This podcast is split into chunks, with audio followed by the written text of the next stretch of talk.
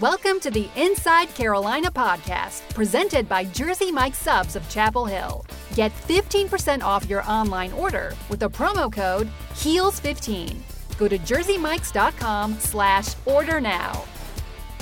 You are listening to the Inside Carolina podcast. I'm Jon Seiglie, joined today by Don Callahan and Buck Sanders talking UNC football recruiting. So, Don, going to start with you on this one, man. After the whirlwind signing day and then Thursday as well. Have you finally been able to get caught up on sleep, or are you operating on nothing but coffee and five hour energies at this point? Well, before I get to that, I got to say how much I appreciate that Buck has joined us, blessed us with his presence on this podcast.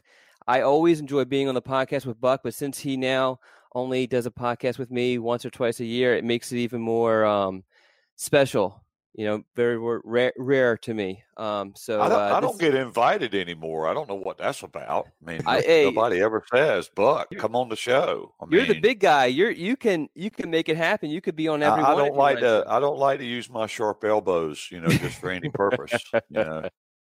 But to uh, answer your original question, yeah, I mean, I'm all caught up. I mean, I just needed a little bit of uh, sleep yesterday. Took a good little nap yesterday, um, and because uh, Wednesday was kind of crazy. But and and the, and the weeks leading up to Sunday were kind of crazy. But I'm all good, energized, and ready to kind of focus on the home stretch and also the uh, the 2020 class, which really is going to start to get a whole lot more attention during the month of January. Yeah, you've already seen some some stuff kind of leaking out that Mack Brown and his staff are really trying to target those elite 2020 kids and putting the priority on them. Now, Buck, you know, signing day, I think the the biggest news by far was the Sam Howell flip from Florida State to Carolina, and the UNC football coaches put that video out on social media looked like they were watching the Inside Carolina feed. Tommy mentioned that in uh, in his podcast, and I checked the video. It certainly looks like that. So, you know, talk with us about just the Inside Carolina coverage on signing day, and you know, just you know, did, did it give you a, a pretty solid measure of pride there to know that that the coaches were probably watching something that you know IC was putting out there for people. Well, I don't, I don't know uh, how much I was proud of the fact the coaches were watching the the video, and and to be fair, even though it looked identical to our feed, there might have been other feeds out there that were watching. So we're not going to claim credit for that, but it, it did look suspiciously like our feed. But what I was really proud of is Don Callahan. He did a tremendous job. Uh, you know, getting that. You know, had we had our uh, video guy John Bauman go down with him to Charlotte. They got that all set up. Don had to suffer through about 15 minutes of some boring guy talking before they they got around to the Howell commitment. But uh, as as always, and he's just gotten better at it every year. Uh, we've added features to it every year. Um, Don just does a tremendous job for us, and uh, I don't want to cram too much sugar down his throat. Um, but uh, you know, you can't get better football recruiting coverage anywhere than you can inside Carolina. If you're not a premium member on Inside Carolina, uh, what Don does on football recruiting uh, is worth the price of admission on its own. So um, now that I've made that pitch and and uh, bragged on Don a little bit, uh, I think we can move on to talking about the class. And you know, though we, although we can talk about the class, I'm more interested in hearing what might be next for February. But uh, with that yeah. said, let's let's move on. All right, that works, and we definitely will will turn our eye a little bit forward to, to February because there's still some intriguing names left on the board, especially in state. In particular, one four star player in the secondary. So we'll get to that here in a little bit. But since we we brought up Howell, he was obviously the the the headliner. Don, it goes without saying that the, the landing of Howell was huge for the class. So I don't want to want to really focus on that so much. Instead, talk about his profile as a player. When we talk, when, when we did our podcast uh, just prior to signing day, you mentioned how you had seen him at the Shrine Bowl, and you had some very glowing praise for just how the ball comes out of his hand. So, what do you think are the attributes in Howell that have led him to being ranked as high as he is. And also, let's talk about how he might compare to the quarterbacks already on campus. And Buck, we'll, we'll swing it back over to you after Don gets done because that's where I think I want to get both of y'all's thoughts on that subject. Well, uh, I mean, the main thing with Howell is he has that it factor that everybody talks about, and it's just so hard to kind of define unless you're have been around him. I mean, he he's not a um, very in your face, making a lot of noise. Um, you wouldn't notice him um, so much because he's not much of a talker, soft spoken, quiet guy. Uh, but he just exudes this presence, this leadership, and you, you have to kind of be around him and, and be around him and see him interact with uh, some of the other players to kind of see it and just what when he's talking to to a uh, a teammate, just how that teammate just sort of responds to it, and then on top of that, as that boring guy, quote unquote, Buck called him, uh, was his head coach. He actually, if you listen to his speech, which is very, very, very long, and and you know you get tired pretty quickly, but in that speech are a bunch of stories that I've heard a bunch of times from not only his head coach, but a lot of his coaches, his assistant coaches, and also coaches that played against him. Stories about how you know he rolled his ankle and they thought he was done for the game, and the next quarter he comes running out in the field. You know, there's a story I think where his helmet was taken away, and somehow he found out how to get it back and was running back on the field. You know, off after in, injury. I mean, he's a guy that's going to grind it out. He's going to put his body on the line uh, you mentioned his um, arm strength. It, it's it's off the charts. It's one of those things you can't appreciate unless you see it in person because the velocity is, is just unbelievable. And you know, I meant, made this mention on a prior podcast. It literally when you're when you're there and, and seeing him throw the ball, even in warm ups, the ball li- literally hisses like a like a baseball. You know, when someone's just just just throwing the, the crap out of a baseball. I mean, that's that's how. And he has a baseball background. I mean, he's um, I believe he's played um, all three years of high school. He'll, I'm assuming he'll play. Well, he actually he won't play. He won't be playing this spring because he'll be at North Carolina. But uh, uh, baseball was something that that was definitely a passion for him. Um, so he ha- he does have that background. But really, the two things for me is just his it factor and just his arm strength are just unbelievable. I mean, he's a player that will definitely make plays um, when there's nothing there.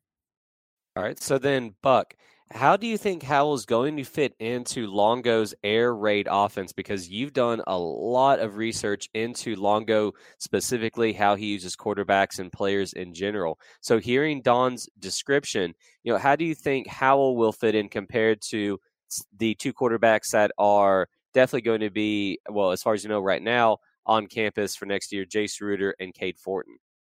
for Howell specifically, I would say that um, Longo had a quarterback uh, at Ole Miss for a year uh, that had the same uh, similar arm strength, velocity, Shea Patterson. Um, and uh, Patterson could really sling the ball. The problem with Patterson, and I'll be interested to see how this plays out for Howell, is that – uh, Patterson was one of those guys that you know took the attitude that uh, I'm going to throw the ball. It's up to you to catch it. So you know he threw everything at like you know light speed, and it, for people that have watched quarterback position over the years, that's not always the way to uh, throw the football. You know, there's touch passes involved. There's uh, improvisation to be you know, uh, considered. Um, and so it'll be interesting to see how Howell plays out in that aspect of it in terms of knowing how to throw that touch pass. You heard maybe Mack Brown talking about uh, how you know the quarterbacks uh, that Howell was compared to, and he mentioned Baker Mayfield and he mentioned uh, Brett Favre, and uh, Brett Favre was one of those guys that uh, you know the um, Green Bay receivers would walk around with, you know, braces on their wrists and complaining about how bad their hands hurt because everything that came out of Favre's hand, you know, hands came out at like 110 miles an hour. So that's something to watch and to be interested in. As far as the other quarterbacks on the roster, I think both of them have a fairly good velocity on on the football. And and that one aspect comes into play as far as quarterbacking, but it's not the to be a great quarterback, you've got to have that, but having that alone doesn't make you a great quarterback. So I think it'll be an interesting competition this spring uh, to see those three guys. I think Ruder maybe brings a little bit different, something different to the to the offense in terms of his ability to run the ball. And one other thing I would say is that um, at, at Ole Miss, uh, Longo used a couple of quarterbacks. Now Patterson had some injury situations, but there were other games where he would uh, insert his uh, backup quarterback who was more of a runner than Patterson on occasion. So I don't think it's out of the question for uh, to see more than one quarterback get series during games, depending on the situation. Another interesting facet to to look look for this spring and see how that plays out this fall. And I think I it. Yeah, go ahead, Don. I have a question for Buck you knowing the quarterbacks as, be- as best or as as really anyone, um, what do you think uh, Howell's chances are of seeing the field significant playing time this uh, this coming season? Well, uh, the as many people have pointed out, you know, Howell's coming in January, um, and from that aspect of it, with a new offensive coordinator and a new offensive system, there are some similarities we're not talking about the difference between running, you know, say uh, Butch Davis's offense, you know, in uh, during his time frame at UNC and uh, Larry Fedora's offense. The differences between Fedora's offense to Longo's offense is not as great as that leap, but still, it's a new offense uh, with some new concepts and so, to an extent, uh, Howell and Ruder and Fortin will all be starting out in the same spot to a degree. Um, because Ruder and Fortin uh, specifically have familiarity with the personnel that was there last year. They have worked with them uh, on in practice. They've worked with them probably in volunteer uh, OTA kind of stuff. Uh, so Ruder and Fortin have greater familiarity with the other players on the roster and have probably developed relationships with them. You saw that come into play with with Nathan Elliott um, when he came in in 2017. Uh, the fact that he had built relationships with the other players on the team played a role, I think, in in the uh, the limited success or the success, however you want to characterize, he had uh, in 2017. So uh, that's not an insignificant factor. And uh, they also have familiarity in Fedora's offense of going fast. That's something that Longo likes to do. He likes to use tempo a lot. Um, so they've got familiarity with that. I, I, don't know what kind of offense specifically Howell played in. I don't know if it's a hurry up, no huddle, what they did there so much, but um, so uh, Fortin and Ruder already have that uh, you know aspect of the offense and and the way they practice. Uh, the way they practice is they're going to practice a few things and they're going to practice those few things a lot. Uh, that's how Longo does things. That's how Fedora did things.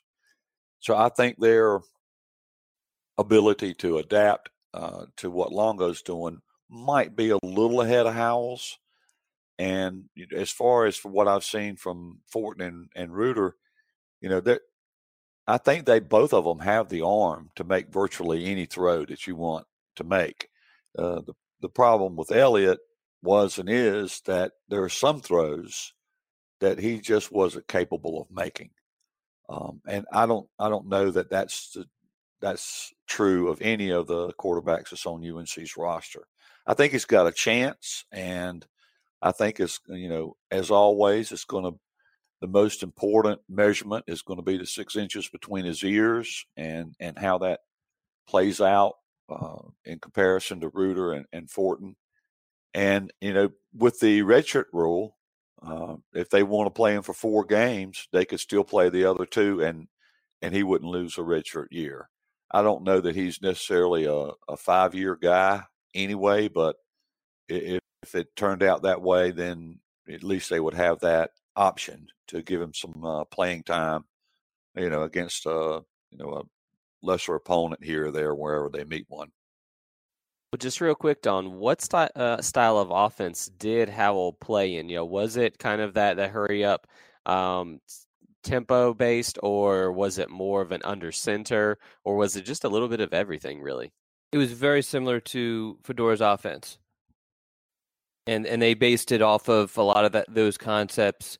Um, his dad's the offensive coordinator, and um, but they they you know he he developed this offense, and they actually developed it for Sam while Sam was in middle school.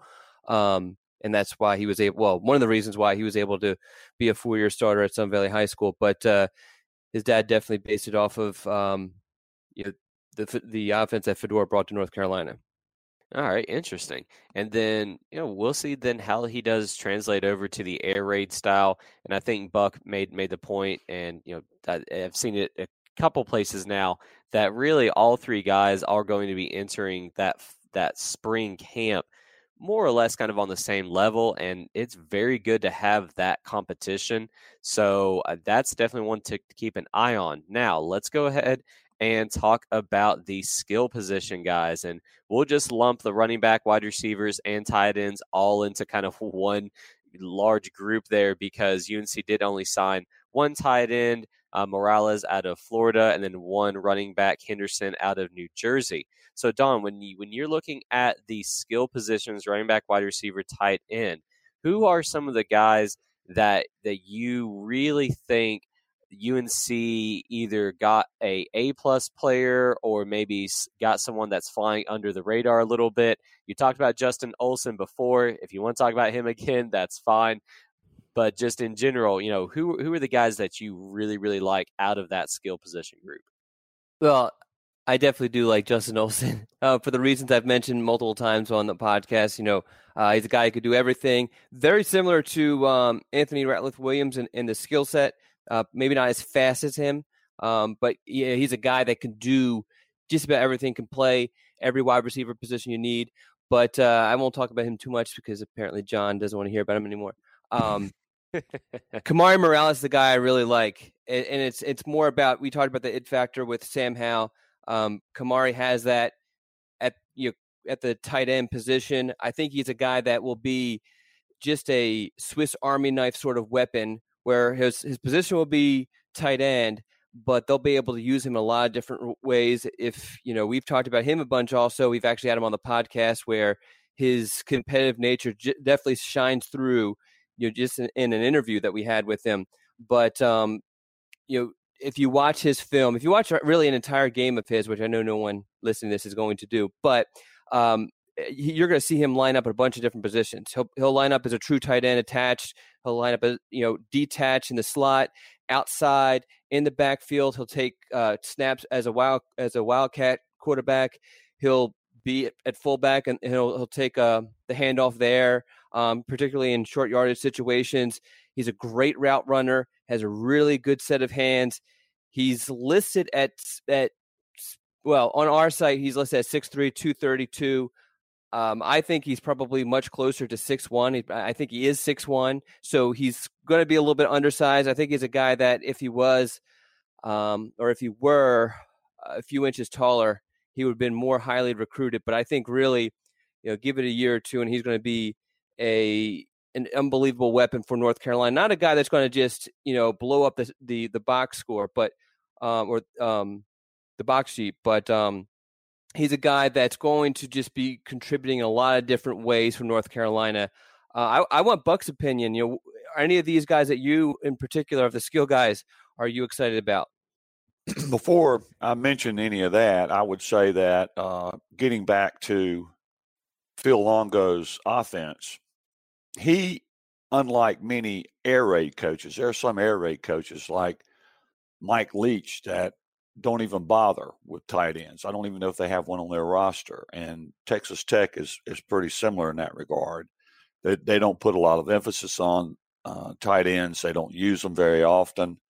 Um, so that's different than the approach that Longo uses. And uh, you know, I think your comments about uh, Kamari uh, Morales are, are, are good ones, but as far as being excited about the offense, Longo's offense, they they do use their tight ends in some pretty unique ways.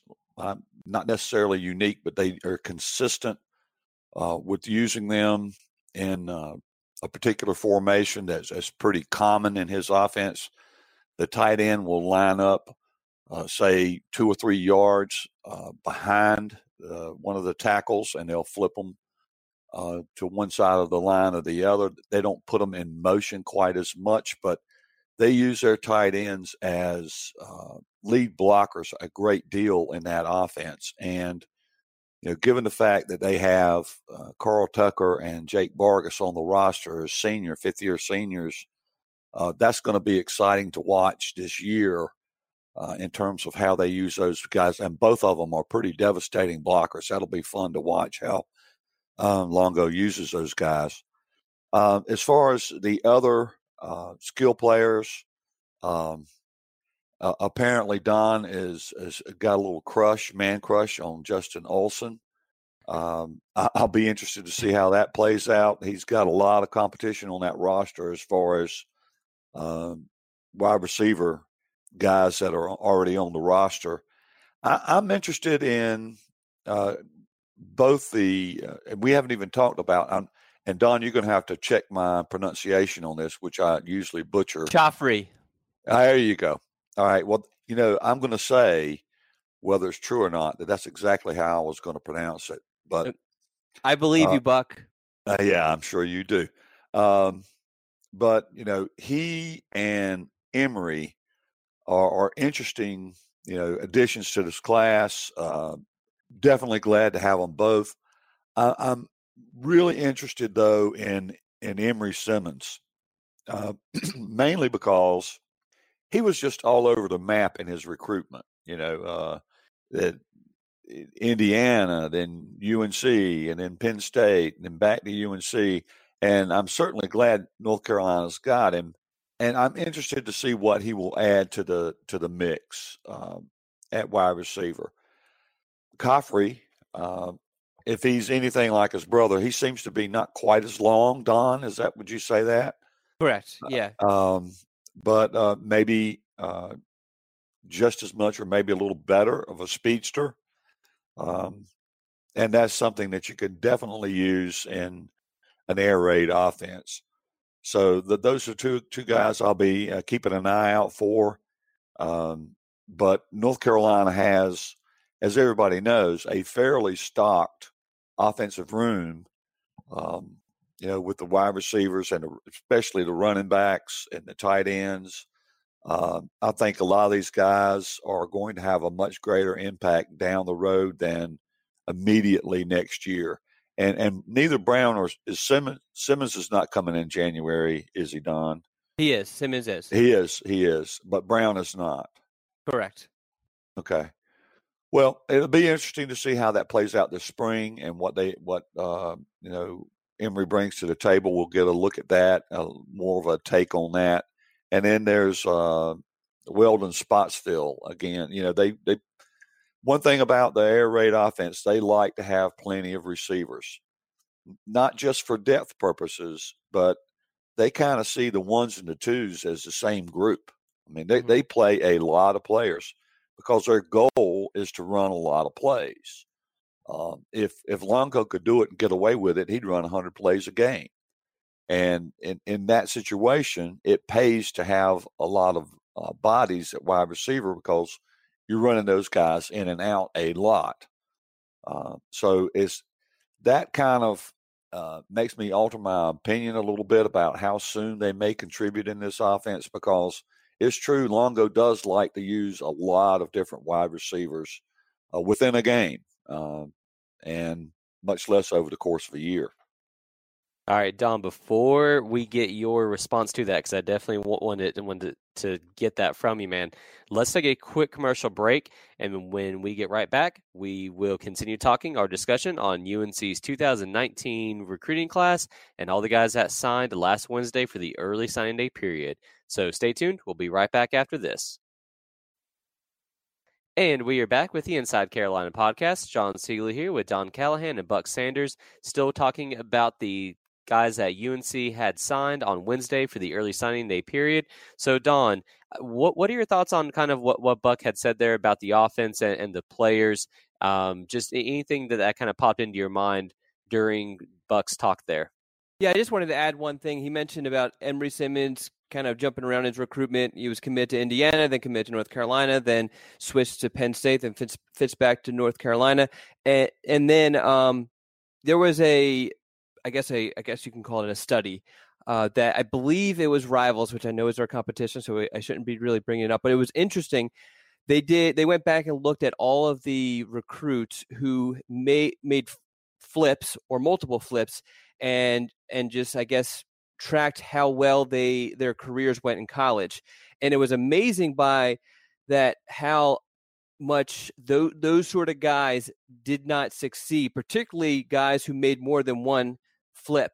Um, and it's just something. I mean, obviously, it's not like a foolproof um, study, and it's you know something that's I'm sure the sample size is very small. I couldn't find it when I was trying to Google the actual study for people to kind of look at themselves, uh, but um, it, it's definitely something interesting to kind of watch out for. Not only with Emery Simmons, but Tristan Miller was committed to Wake Forest and then was committed to NC State and then ended up signing to North Carolina. I joked with him when I came by his school that he should have uh, somewhere in there committed to Duke, so he had the four in-state ACC schools uh, locked down at some point. But uh, but definitely something to kind of monitor for the next uh, four or five years.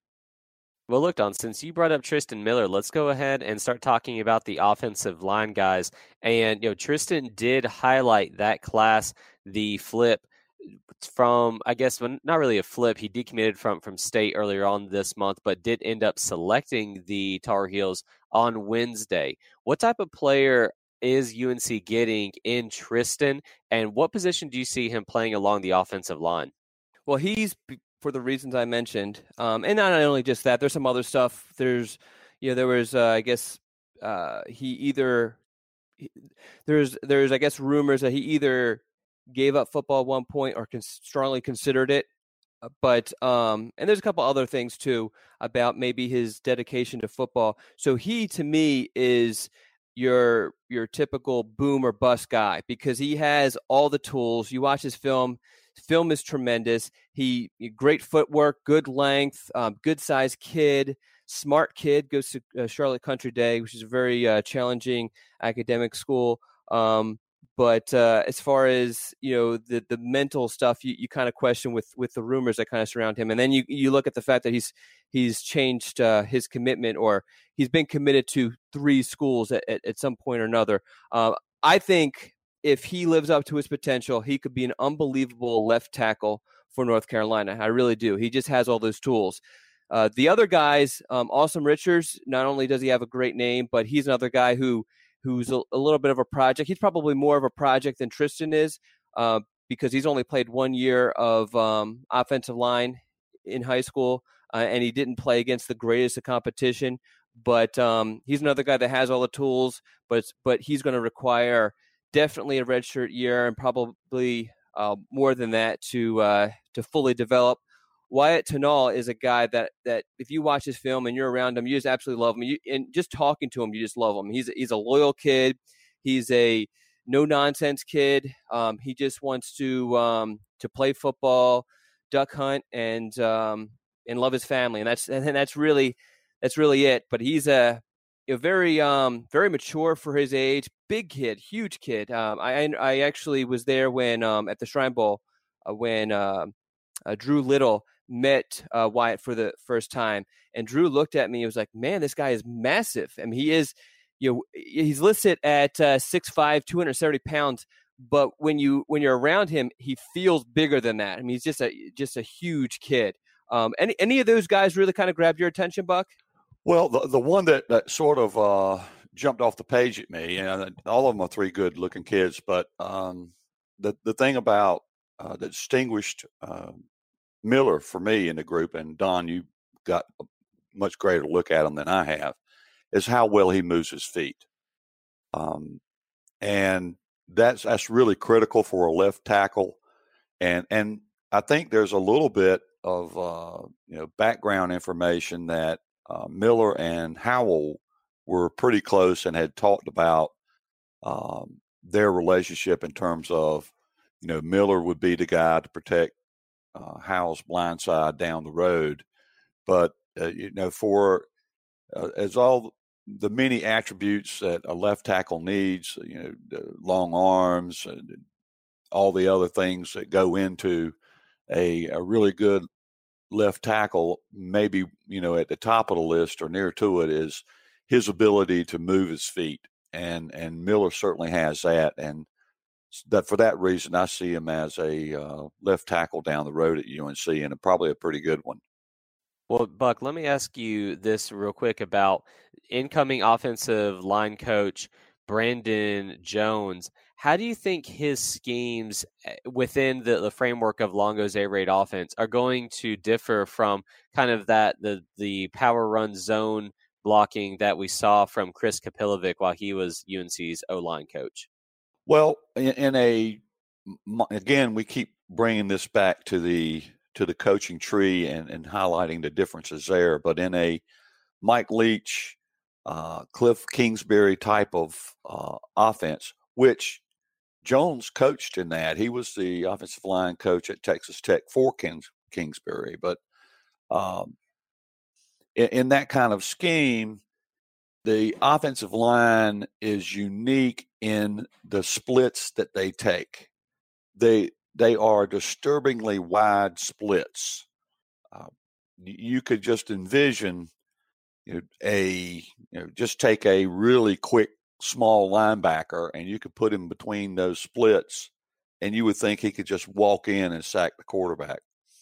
The way they compensate for that is uh, teaching the offensive lineman to take the right angle off the snap and it's pretty effective. Air raid quarterbacks don't get sacked quite as often as you would think looking at those wide splits. And the purpose of the wide splits on the offensive line is that just from a sheer distance perspective, if if you widen those splits on the offensive line, then the edge rusher, guys on the outside, have a much longer distance to travel to get to the quarterback. And for that reason, and because of the way they teach their offensive linemen to, to take the right angle on those snaps, um, then the the goal is the the whole motivation behind those wide splits is that it gives the quarterback the opportunity to see the entire field. They don't they don't want the quarterback, whoever that is, uh, to just look at one half of the field. They want him to be able to move his eyes from one side of the field to the other and have time to throw the ball. And and that's how they try to accomplish that task by having wide splits on the offensive line. When they go to those wide splits, then those offensive linemen are on an island. They're, you know, one on one with defensive linemen in most cases across the board. Their job is to beat the guy in front of them. There's there's very little pulling or double teaming or any of the inside zone, outside zone stuff we saw with Fedora when they're in those wide splits. The trick is with Longo, that's not the only offensive alignment that they will use. They will tighten those splits up on occasion. They will pull the left guard, they'll pull the left tackle or the right tackle. Uh, they'll do some power runs out of uh, in in his offense, and similar to what Oklahoma does. And when you heard Mack Brown talking about it. That uh, you know Lincoln Riley, he came out of the air raid uh, tree. Uh, he was at Texas Tech. Um, you know, also came out of that system, and so and and Brandon Jones coached with uh, Lincoln Riley at East Carolina, so he's very familiar with how Lincoln Riley approaches uh, diversifying the air raid offense to an extent. So you know the offensive linemen at UNC are going to have to learn a new wrinkle, and that's how to operate because Longo does use those wide splits on occasion. I mean, he's not married to them and doesn't use them 100% of the time But there are going to be times when you see UNC line up on the field next year, and you're going to wonder what in the world you're looking at because you could drive a golf cart between the offensive linemen and not hit either one of them. Uh, so it's going to be interesting. It's they are very diverse in what they do. Uh, you know, as Bateman would say, they're multiple, which tells you nothing, but they will, you know, both utilize those uh, very wide splits that Leach and Kingsbury are famous for, and they will tighten those splits up occasionally. Um, so it'll be very similar if you want to go and look at a uh, Oklahoma uh, game. Maybe North Carolina's not quite at that level in terms of talent, but you know, Ole Miss did very similar stuff under Longo and and how they approach the offensive line. So it, it, will be a difference for UNC fans, uh, something to watch and, and something to get used to once he's on the scene. And so, Don, after hearing that, you know, what are your thoughts on on how the three offensive linemen that UNC got in this class will fit in to that, you know, wide splits where being able to take that correct angle, knowing what's going to happen pre snap, and then just having the athleticism to get there before the defender. How do you see these three guys fitting into what's going to be new demands placed on them? I don't think it's going to be much of a problem because they're all they're all three of them um, are very mobile offensive linemen, and the thing is, is that they're going to have at least a redshirt year and probably more than that to to adjust it's uh, it's not like uh, you know some of the offensive linemen on North Carolina's uh, roster right now have, have basically have learned to do it a different way the past however many years. Um, not that I'm saying that they'll have any issue. I'm just saying that these uh, these high school kids coming in are starting fresh and they haven't developed. Well, they have developed some habits, but not as much as a as a college guy. All right, so let's take another quick commercial break. When we get back, let's go ahead and switch over to the defense and start talking about those guys. So we'll be right back after this. And we are back with the Inside Carolina podcast. Jon Seiglie here talking UNC football with Buck Sanders and Don Callahan. All right, guys, so we've wrapped up the offensive line. Let's talk about the defensive line. And UNC got its guys uh, in that position kind of late in, in the game. Christian Varner, Kevin Hester gave their verbal commitments just in the weeks or the week leading up to National Signing Day. And then they did land Tamari Fox early on Wednesday morning. Don, was there any sort of surprise when Tamari Fox did decide to select Chapel Hill as his college destination? Or do you think that this one was kind of already done, but maybe was being very well kept under the wraps? I was surprised that he was the first one to send in his letter of intent, especially because him and I had been in contact um, in the days up to leading up to signing day, and you know, initially he wanted to basically decide on on Monday, but I guess he wasn't ready. Um, and uh, you know, I, on late Tuesday, he finally told me he was going to wait until till Wednesday to make a decision, and it was not a slam dunk. I mean, he loved North Carolina. Um, and that's why he signed there. Um, he has a, a, huge amount of comfort there because he's been there so often. His brother's there, um, but there was definitely a force within inside him that did not want him to yet again be in his brother's shadow. And if you actually talk to him and talk to him about Tomon, while he, you know, looks up to his brother, respects his brother, uh, loves his brother, uh, there's definitely a little bit of, um, I don't know, I guess a just does not want doesn't want to be in that shadow, doesn't want to be compared to him, doesn't want to get any sort of benefits because of him. And so there was some, you know, he really considered Georgia Tech because of the fact that that would allow him to um to kind of blaze his own path. Um but uh, so I wasn't, I don't want to say I was surprised because I knew it was kind of 50 50. Um, I think a lot of people thought it was a slam dunk, but it wasn't. But when he, when his letter intent came in first, I was like, man, you know, I, I was actually took a double take and, and wanted to make sure that it was legit and, and shot him a text message and said, "Hey, did you just send your letter letter intent?" And he said he did. Um, so until I received that text from him, I wasn't sure if maybe it was some sort of typo or or mistake. So um, the timing of it was a little bit of a surprise, but um, the actual decision wasn't. And then as far as Hester and Varner goes, I think the the story with those two is potential that they both have the, those long athletic frames, but they're going to take some time to really learn how to play the position at the college level and stack up against college competition. So, Don, what can UNC fans look forward to from Hester and Varner, in your opinion, after just watching their film in high school? Well, Hester is is the potential guy, the long potential guy. I mean, he, his background is basketball up until really less than a year ago. He never played any any football at all. Period. Um, but uh, yeah, I mean, he's your your typical high school guy turned um, football player. Who usually ends up being some sort of defensive lineman because he has the the size and the athleticism. And college coaches love those sort of guys because they can mold them. They don't have the bad habits established. Um, and all that. Um, you know, and Varner, I think if you watch Varner and um, Fox's film, they're very similar style of guys. Now, Fox is way more advanced as, as a pass rusher. Um, Fox's father uh, does an unbelievable job, not only training both Tomon and Tamari, you know, in the weight room and making sure that they are, um, you know, eating correctly and and lifting correctly and everything like that but he also is is a student of the game as far as a pass rusher. So if you actually watch Tamari's film pretty closely, and even Tomon, um, they're very um, smart with the pass rushes they choose to do and the counters and everything like that. Um, Tamari's way advanced than than than your average or probably your above average uh, high school kid with his pass rush moves. Uh, Varner is more of a guy who's just eh, his his first step is just unbelievable. He's so explosive, um, and so um, even though he's a, he's a good sized kid, you know, 6'4", 240, but um, he's able because he's so agile. He's able to kind of make himself smaller to to penetrate gaps and everything like that.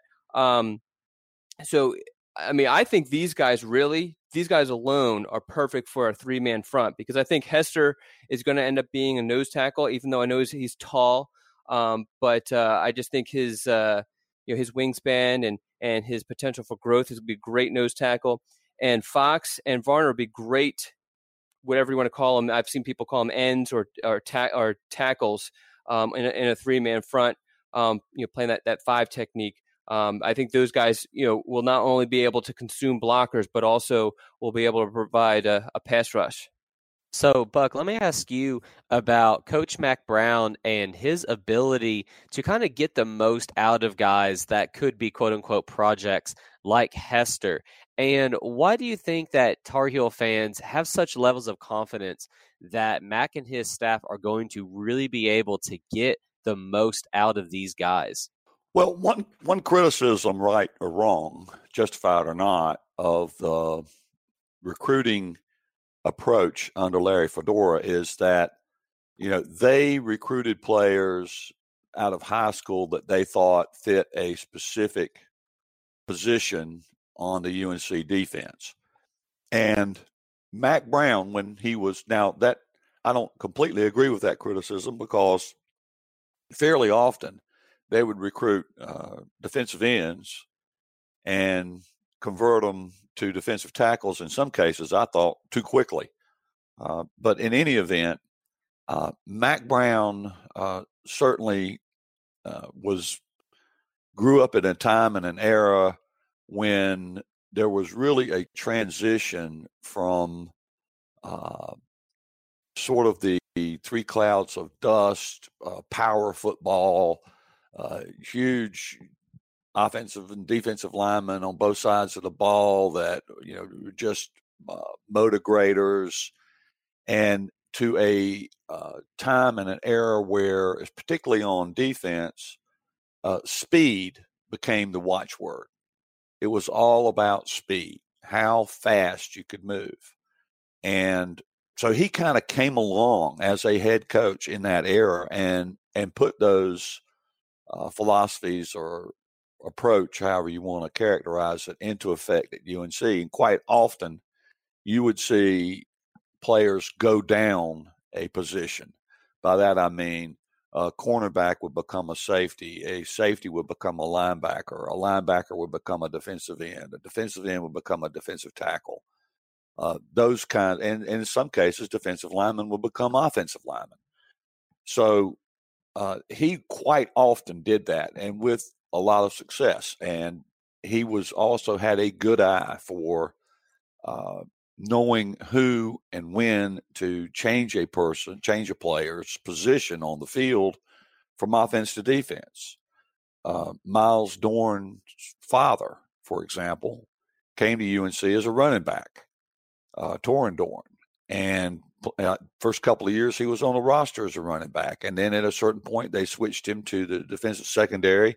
He went on to have a multi-year career in the NFL as a defensive back, I think at Buffalo or somewhere. Um, so Brown pays attention to and and analyzes players not just based on where they are now, but how they might fit in down the road, and often with an emphasis on speed. You know, this guy may be a you know have adequate uh, speed for a corner, but he'd have really good speed for a safety, and this safety might have adequate speed for a safety, but would be a really quick linebacker. He's always, at least since his time at at UNC, had a focus on speed in on the defense, not necessarily so much, you know, fitting a prototypical size. But Mack is not going to be the only factor in how these players are, are utilized and and uh, plugged into the UNC defense down the road.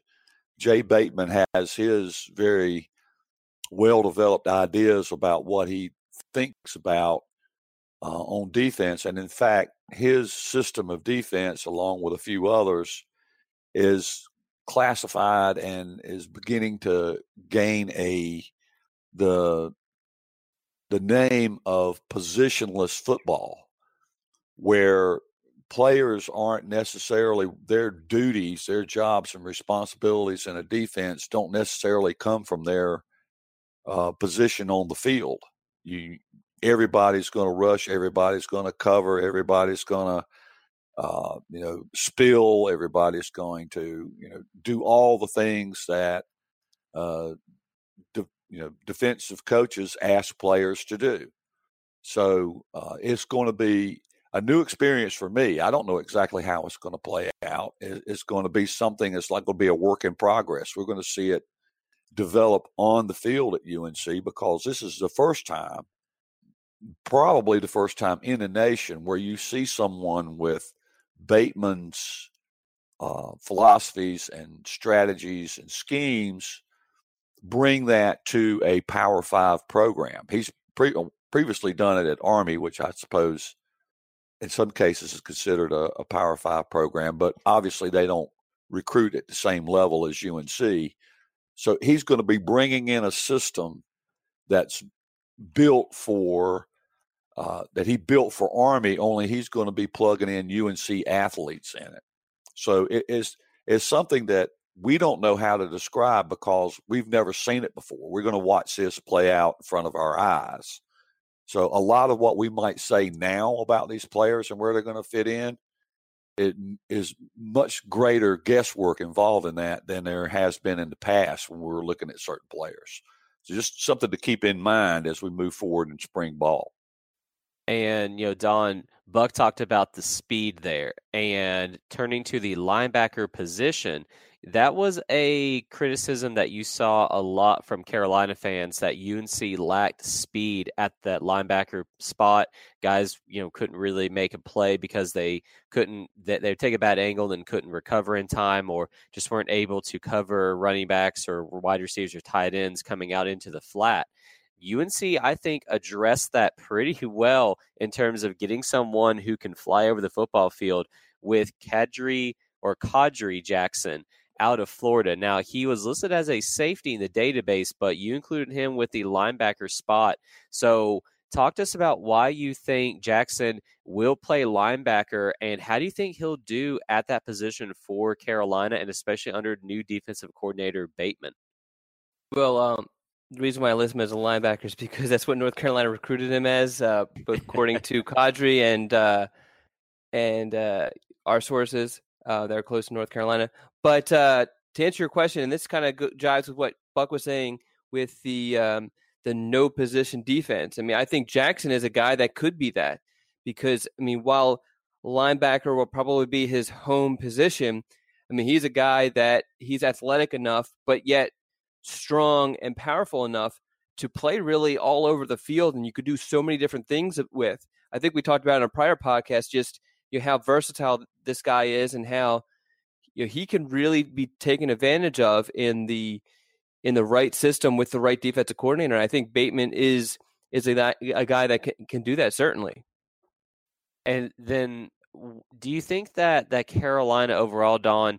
I mean, they're still in it for Octavius Brothers and Eugene Asante.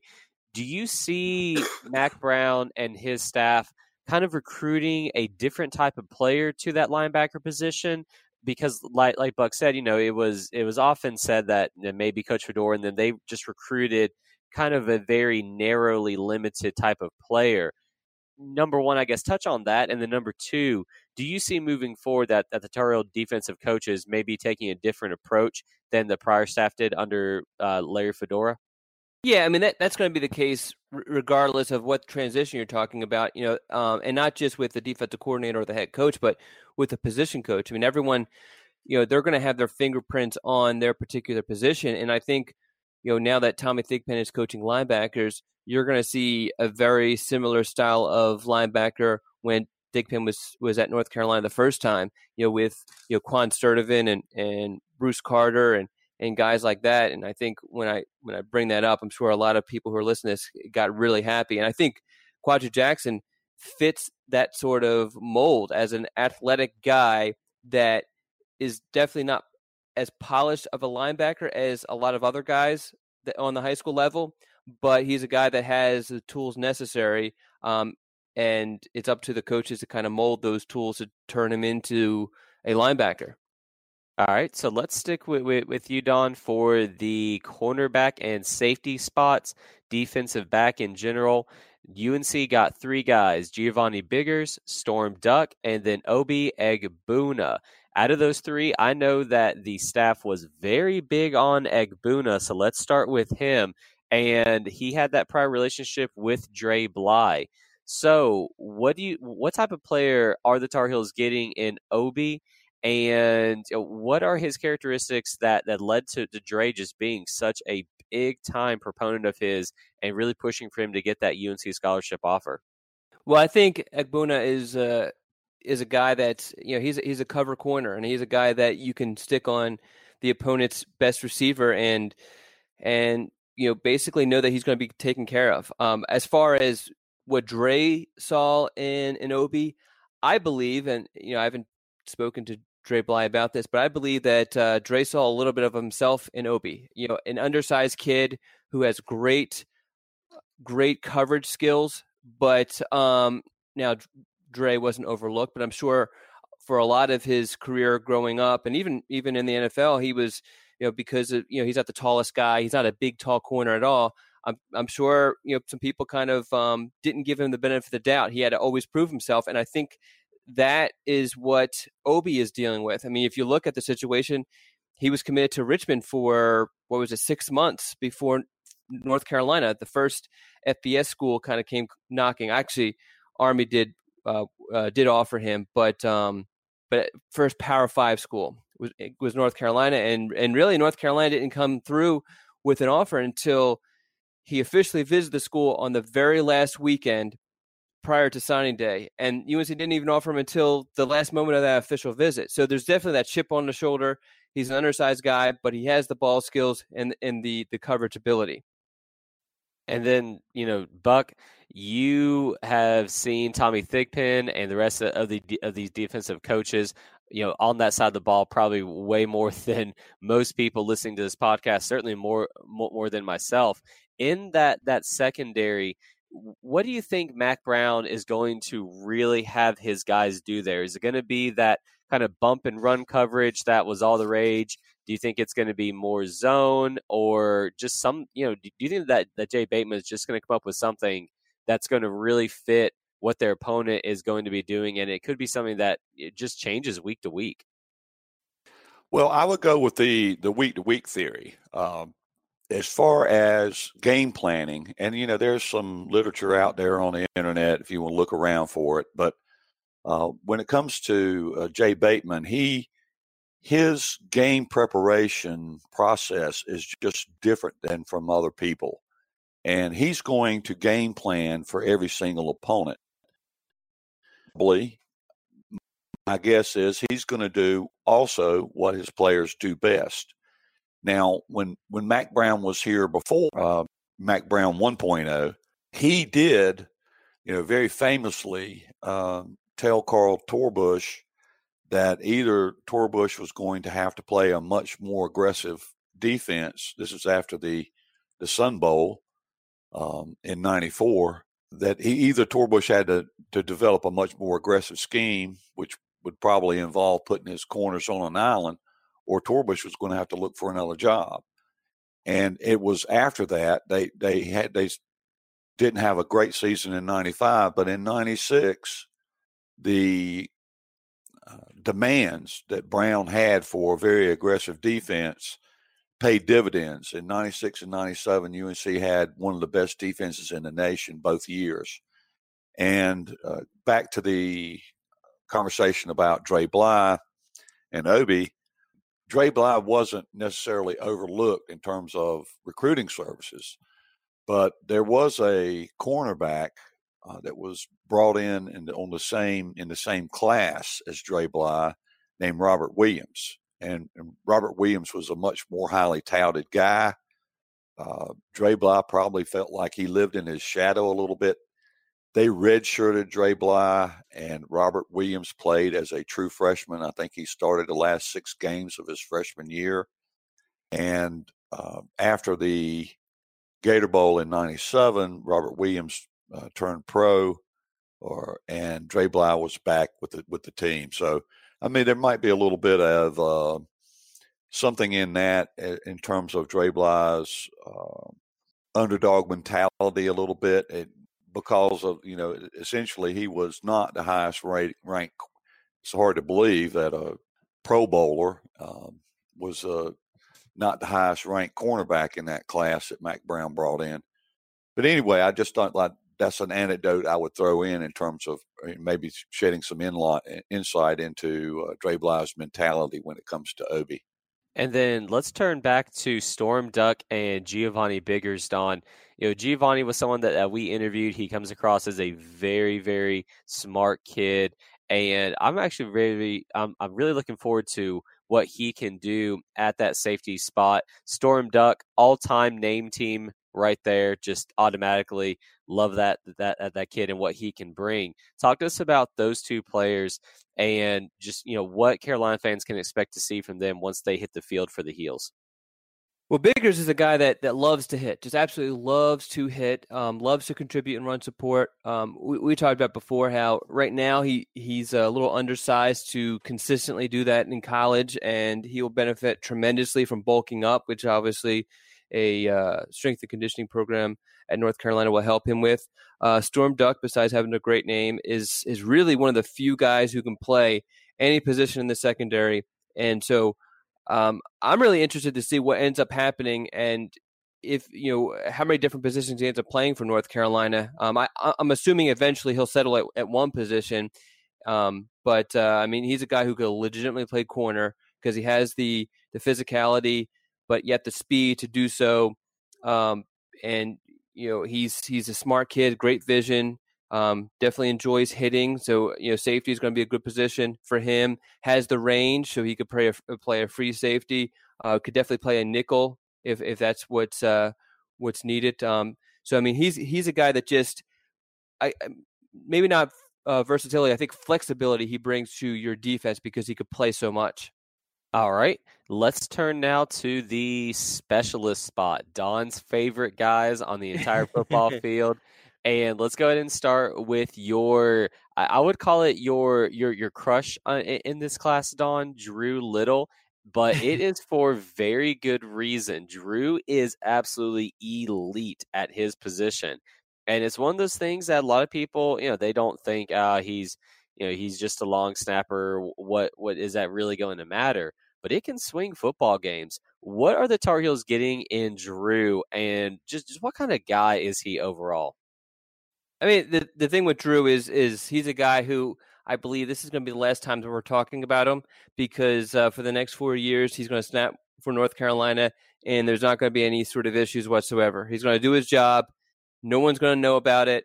And we might go back and say, hey, how did Drew Little end up playing during his career? And, you know, we can look back and see there, there was no issues with the snaps. Um, but the thing that impresses me most about him is he's a kid who wanted to play for North Carolina so bad.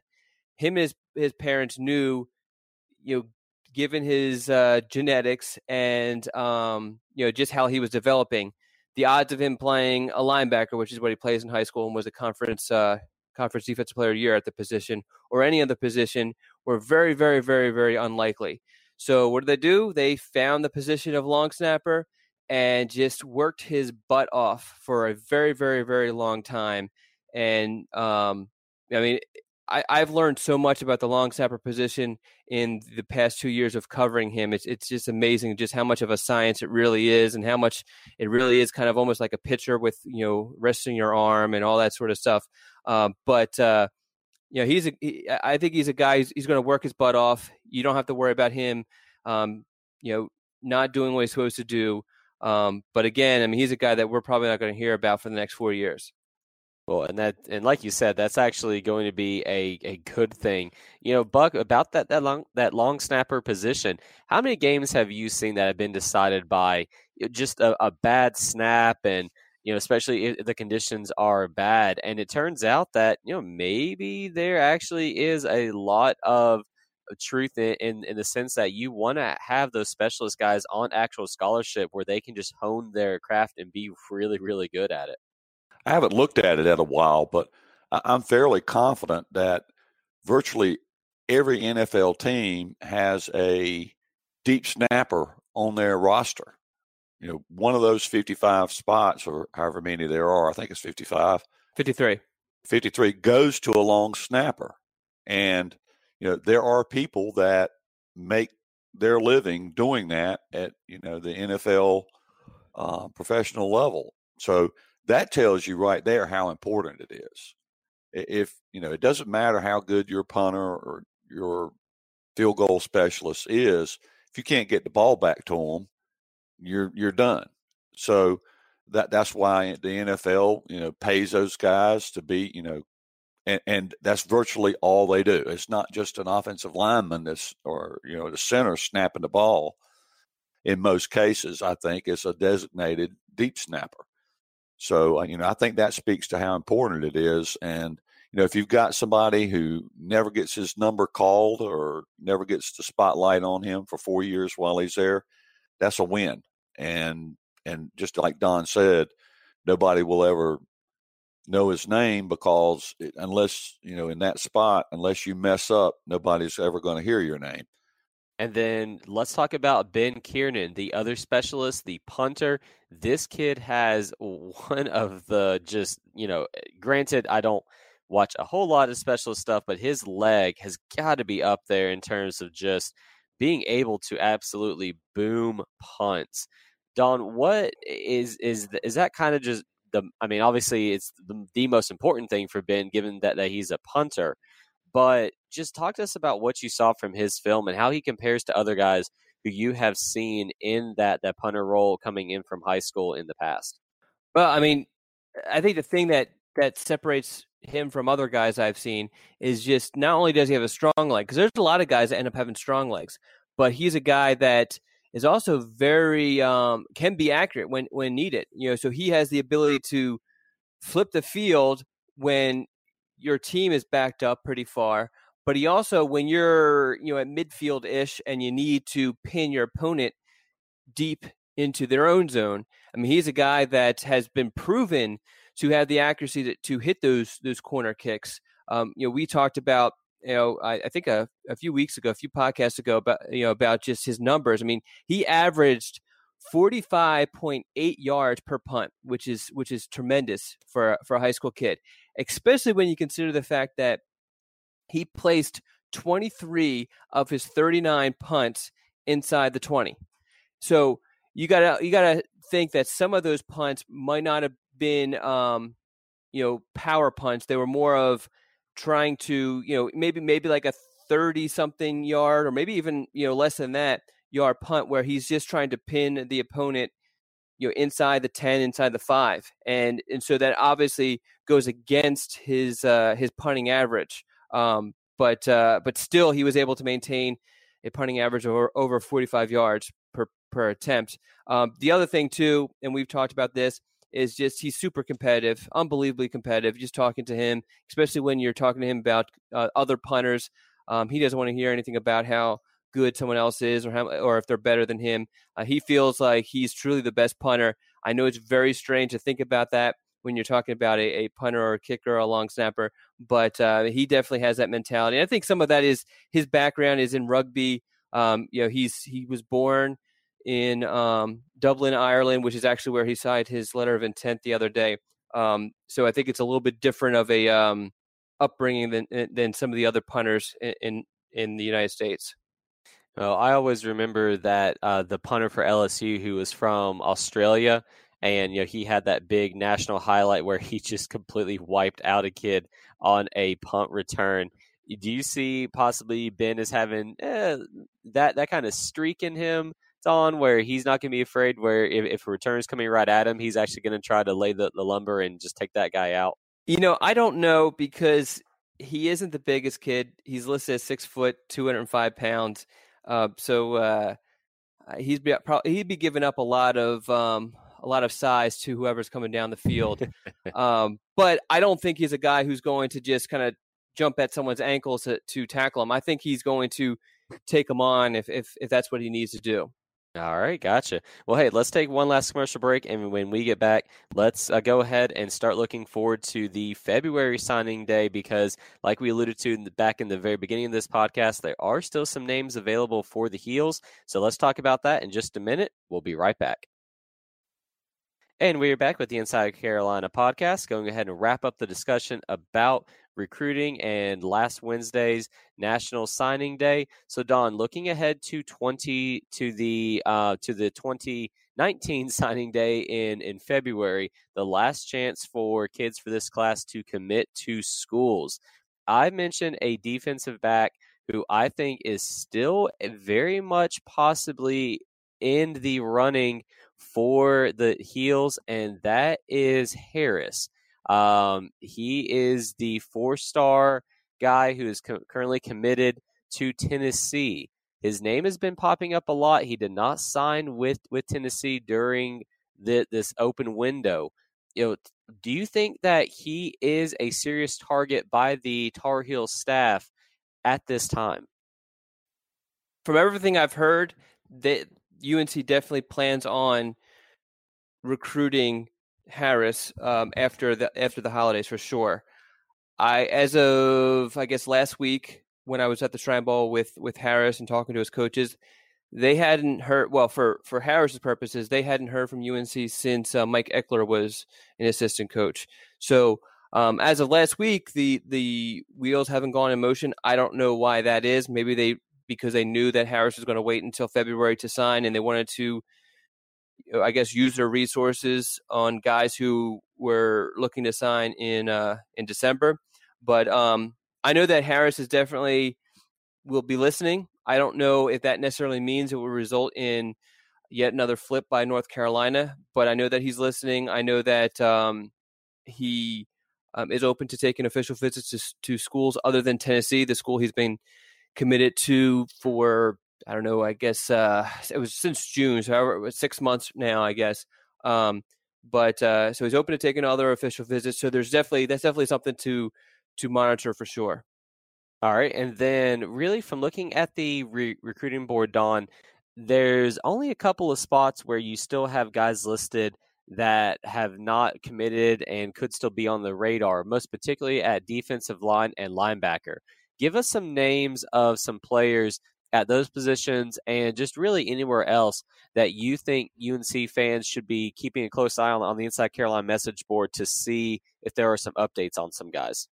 Well, the guys that I would definitely watch for sure, Raymond Vohasek, we've talked about. He officially visited North Carolina the weekend of the NC State game. He was the one who infamously was uh, you know spent the entire weekend with with the coaches and had no idea that Coach Fedora was going to be fired until he actually got to the airport and had an opportunity to kind of look at his phone, and then he found out that the that the coach that he literally just said goodbye to um, had been fired, which is uh, such a weird and interesting situation. But um, he's a JUCO guy, but he's a he's a unique JUCO guy, and the fact that he has three years of eligibility remaining. Most JUCOs only have the two, um, but he will be able to provide UNC with um, you know immediate um, uh, experience at defensive line, and that's something that the prior staff was definitely valuing because they were actually looking at a bunch of different JUCOs, and it seems like the the the current staff is also trying to do the same thing because they've they've kept in contact and actually have sent a couple coaches up to Chicago to see him. So um, I expect North Carolina to definitely get more involved with, or or yeah, I, I expect us to kind of see a lot more going with him. Um, other than that, you know, Octavius Brothers is a guy that that UNC really, really, really likes, and they were hoping that he would uh, sign in December, but he decided that uh, his um, stock was so high that you know I think he even received a scholarship offer. I think it was from Miami on Wednesday. Um, that you know because he was constantly getting new options and he wasn't, I guess, set on one school in particular. He wanted to take more of his time and and um, explore all of his options fully. Um, I, I don't think that that bodes well for North Carolina because obviously the more options a kid has, the the uh, less of a chance that he ends up at North Carolina. But UNC does have a history of recruiting his school. Uh, they landed Antoine Green, a four-star wide receiver who played a bunch for North Carolina this season before um, suffering an injury. Um, Octavius and Green and Green aren't super close, but they um, they know each other pretty well to the point where they exchange text messages throughout the season. So that's that's another situation to monitor. Um, and I, I, also expect the um, the pool of targets to expand, uh, just because there's there's other positions that the, the, staff wants to address, but just doesn't have the um, the targets at this point. But you know, they'll get onto it. I'm sure they'll take a break for for Christmas and then and get back into the uh, the office and start to kind of lay out what they want to do, who they want to see, and everything like that. And I believe the dead period ends. I think it's January 10th, and and so I'm I'm sure they'll be on the road, you know, looking at some new guys and expanding that that board. All right, so then Buck, let's go back to you. I know Don and I have been talking for a while. Sorry about that. Buck is probably sleeping. Let's see. Is no, no, I'm not asleep. I was just hanging on Don's every word, listening to his dulcet tones, being charmed by the the well, knowledge I, that he was dropping on me. I mean, look, honestly, Don could go on, I'm sure, for hours on these guys, just with how much film he watches. It it truly is a testament. This is but, a this has been a big Don butt kissing event. Well, I mean, you know, you gotta you gotta give props when props are due, man. But uh, Buck, my, my, my question to you was watching the Mack Brown, you know, signing day event over there in, in the football offices he actually went through and listed every single player name by name. And he even said himself that he does not feel that his staff are nearly done with this class. So watching that, just what what was your feeling about Mack and moving forward? Just you know, did he continue that that trend of positivity that we have seen from him since day one? Really? Oh, certainly. Um, you know, anybody that uh, both of uh, there's two segments of video up on Inside Carolina of, of the entire press conference, and you know if, if you watch those uh, those two video clips, one of them he's just talking about each individual player. Uh, the next one he's taking uh, questions from the audience, the media that's there, uh, and the, the, except for the fact that he's older, grayer, heavier, like all of us get um, in in our old age, so to speak. Um, he's the same Mack Brown we saw in the '90s here at UNC. He has that ability to charm a crowd. He has the ability to uh, you know, be very knowledgeable. He's gonna you know hit all the bullet points when he's talking about a player. He's going to point out his attributes. He's going to know where he's from. He's going to know, you know, his favorite movie, what he likes to have for dinner. He's just um, very thorough and detailed when he uh, talks about you know any particular player or you know and most other subjects. So uh, that that's part of why he's such a persuasive person, is because he has such detailed knowledge when he talks about something, is something that he knows something about. So, um, you know, even if listening to Greg Barnes on the previous podcast, um, you know, covering the you know signing day press conference, you could tell there was a little excitement creeping into Greg Barnes's voice, and that doesn't happen very often. You know, uh, Greg is a very even keel guy. You know, he's not going to get really, you know, uh, extremely high or extremely low when he's talking about anything. But you could tell he was getting a little bit of uh, excitement in his voice, um, which you know most uh, people that observe or follow or cover UNC sports and uh, UNC football fans, they could use a little bit of excitement these days. So that's a good thing. Um, yes. Yeah. Was that was that it, Buck? Or because uh, if so, did he fall I, asleep? I, he fell asleep. No, didn't no, no, no, no, no. I'm still awake. Uh, the thing I was going to mention is that um, one of the things that Mack kept saying, um, you know, during the the press conference when he was asked about positions, he mentioned corner several times. And so far as I can see, North Carolina's not involved with any corners uh, that I'm aware of anywhere. So that goes back to the point of there's going to be some new names popping up on the radar.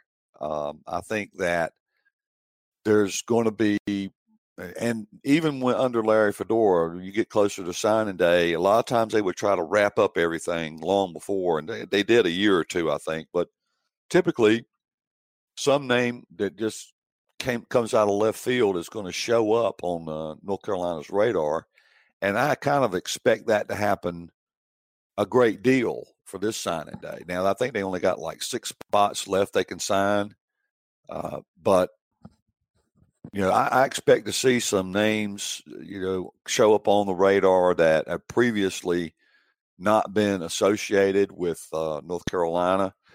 Lonnie Galloway is known as a, a very active recruiter in the state of North Carolina and elsewhere. It wouldn't surprise me for him to have contact with somebody that didn't sign in, in December that might be looking for a home.